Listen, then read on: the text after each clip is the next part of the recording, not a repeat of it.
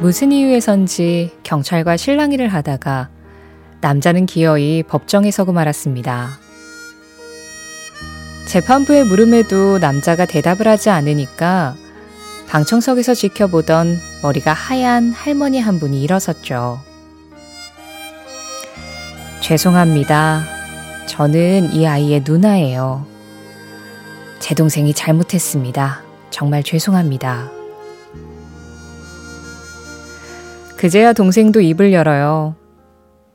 반성하면서 살겠습니다. 잘못했습니다.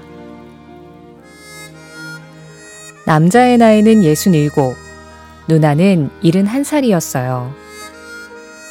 어떤 사정이 있는지는 모르겠지만 71살의 누나에겐 67의 남동생도 그저 지켜주고 감싸 안아야 할 동생일 뿐이었던 거겠죠.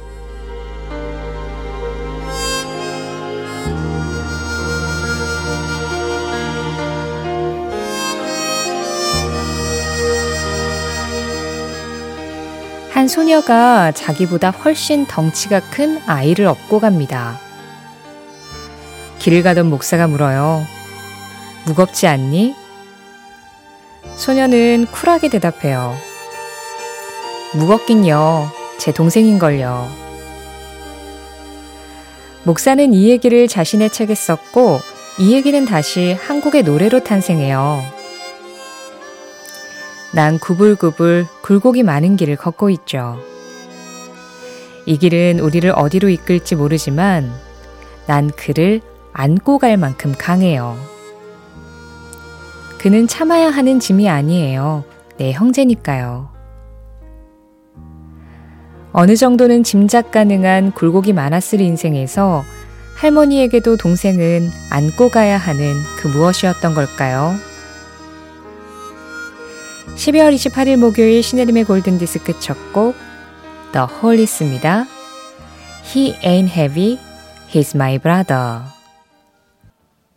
12월 28일 목요일 신혜림의 골든디스크 오늘 첫 곡 The Hollies의 He ain't heavy, he's my brother 였습니다.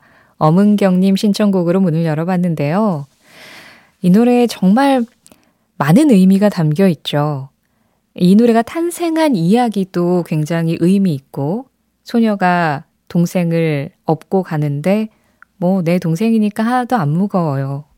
그리고 거기에 덧붙여진 말 역시 자신의 동생을 좀 안고 가는 아껴야 하는 예, 그런 가족의 마음들이 오늘 이야기에서 좀 느껴졌는데요. 나한테 굉장히 큰 짐이 지어진 것 같은데 그게 전혀 무겁지 않게 느껴지는 거. 그게 진짜 사실 사랑이라고 표현할 수 있는 거겠죠. 뭐 그게 가족이든 아니면 곁에 있는 사람이든 나의 일도 마찬가지고 누군가는 저 일이 진짜 힘들어 보이는데 뭐 나는 그냥 음 하는데 이렇게 해서 그 일을 이끌어가는 사람들이 있잖아요. 예, 네, 그 힘이 진짜 사랑에서 오는 게 아닌가 그런 생각을 좀 하게 하는 첫 글이었어요. 이효정님, 항상 골하하고 인사를 해주시는 분이시거든요. 오늘도 이렇게 인사 남겨주셨습니다. 골디하이라는 뜻이라고 항상 얘기도 해주시는데, 골디하이 인사 잘 받았고요. 김예희님은 항상 유산소를 타면서 듣는데, 오늘은 운동을 조금 일찍 온 탓에 한숨 돌리면서 듣네요. 한 시간 좋은 음악 부탁드립니다 하셨어요. 어, 일단은 한 30분 정도까지는 조금 한숨 돌리시고 그 뒤에 다시 유산소. 제가 좀, 예, 생각을 해볼게요. 음악을 어떤 식으로 전해드리면 좋을까. 최한희님, 내일부로 마지막 출근을 하고 24년에는 새로운 곳에서 일을 시작합니다. 예전에는 이직이 겁나지 않았는데, 이젠 나이를 먹어서 그런지 겁이 좀 나네요 하셨어요. 제가 사실 골든디스크 이제 한 한 달 좀 넘게 했잖아요. 처음 시작할 때 겁 되게 많이 먹었었어요. 엄청 겁나더라고요. 이게 매일매일 이 낮 시간에 생방송으로 여러분들을 만난다는 게 이 보통 긴장감이 아니라는 생각이 들어서 진짜 겁도 많이 먹고 막 나름대로 스트레스도 받고 했는데요. 와니님, 이게 도움이 되실진 모르겠는데 제가 이럴 때마다 좀 하는 생각이 있습니다. 다 사람이 하는 일이다. 그리고 나도 사람이니까 할 수 있다. 자, 여러분들과 이렇게 사는 이야기 나누고 있습니다. 사연과 신청곡 이쪽으로 보내주세요. 문자 샵 8001번, 짧은 건 50원, 긴 건 100원, 스마트 라디오 미니는 무료예요.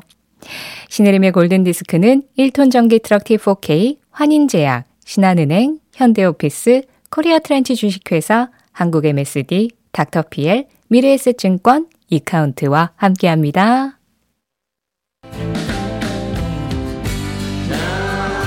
20대의 존 레논과 80대의 폴 맥카트니가 다시 만나 노래합니다.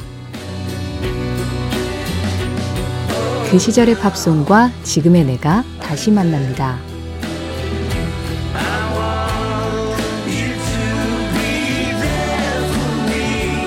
오전 11시 5분 신혜림의 골든디스크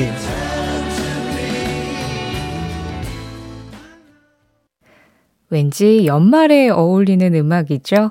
스케이터 데이비스의 The End of the World 였습니다. 4213-5791-6173번님이 신청해 주셨어요. 이별을 겪고 나서 완전히 세상이 끝난 것 같은 그런 느낌이 들 때 이 노래를 썼다라고 하더라고요. 그런 내용의 가사거든요. 하지만 뭐 연말이라고 해서 세상이 끝나는 건 아니죠. 다만 좀 생각이 많아질 뿐. 김유덕 님이 연말이라 많은 생각들이 머리를 스치는 순간순간입니다 하시면서 마이클 볼튼의 How Am I Supposed to Live Without You 신청해 주셨거든요.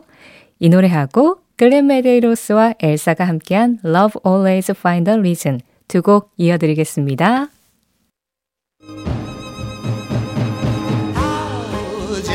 추억의 팝송에 접속하는 시간.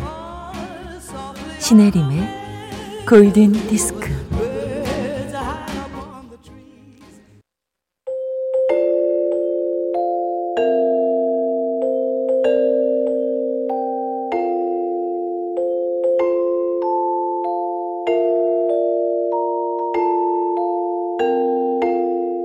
알고 보면 나를 위한 노래 생일 팝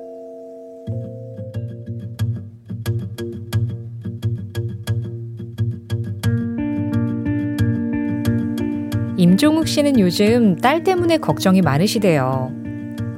충분히 가능할 줄 알았던 대학 수시 모집에서 딸이 낙방을 했거든요. 자기 딴에도 충격이 컸는지 며칠을 밥도 제대로 안 먹고 방에서 나오지도 않다가요. 지난주에 조심스럽게 얘기를 꺼냈답니다. 나 대학 안 갈 거야. 용접 배울래. 공부하는 것보다 기술 배우는 게 더 나을 것 같아. 대학은 필요하면 나중에 갈게. 이게 무슨 청천벽력 같은 소린지 이해할 수가 없어서 아내랑 번갈아 가면서 설득을 해보고는 있지만 딸은 막무가내로 고집을 부리고 있는 거죠. 딸의 선택을 존중하는 게 맞는 건지, 그랬다가 나중에 모두가 후회하는 건 아닌지, 대학 가야 한다는 건 그저 부모 욕심인 건지, 요즘 머릿속엔 온통 물음표만 떠다닌답니다.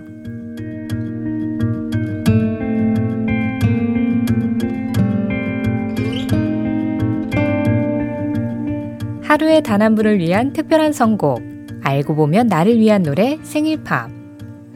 어떤 결과든 하나밖에 없는 딸이 행복했으면 하신다는 임종욱 씨가 태어난 날 1969년 11월 15일 빌보드 차트 1위고 피터 폴앤 메리 Leaving on a Jet Plane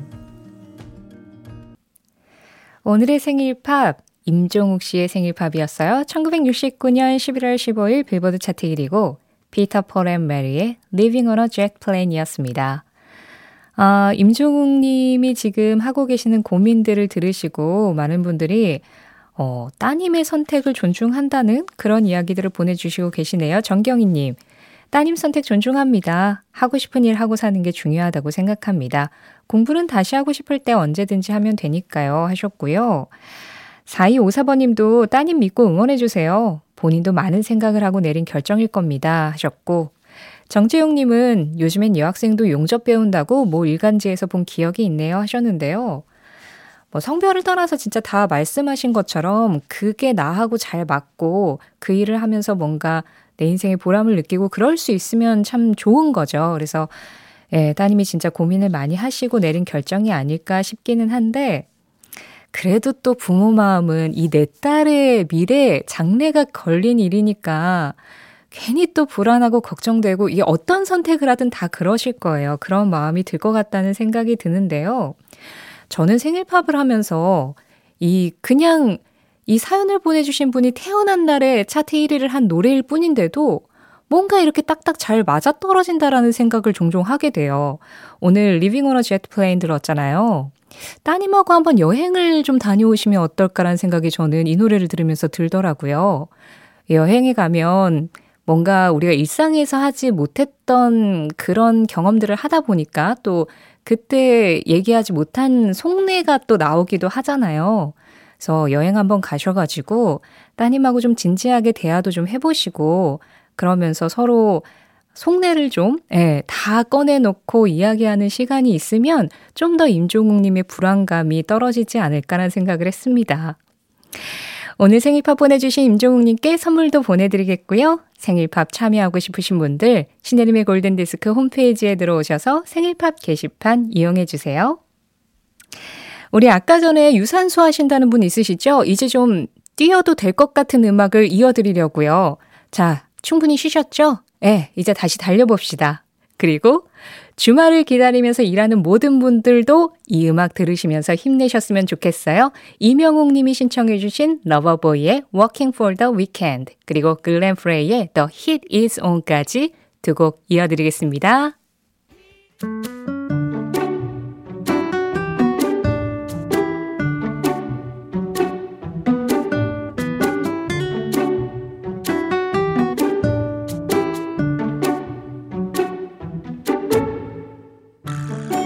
골든디스크 청취자 6428번님의 염원을 담은 저스트팝 사행시로 시작하는 코너입니다. 저, 저의 인생에서 가장 소중한 사람, 여보! 나 용돈 5만원만 올려주면 스, 쓰러질 듯이 기뻐서 트, 트랄랄라 콧노래도 나올 것 같은데 팝, 팝팍 인심 좀 써주면 안 될까요? 6428번님의 용돈 인상 꼭 성사되기를 바라면서 골든디스크 자켓 신혜림의 선택 Just Pop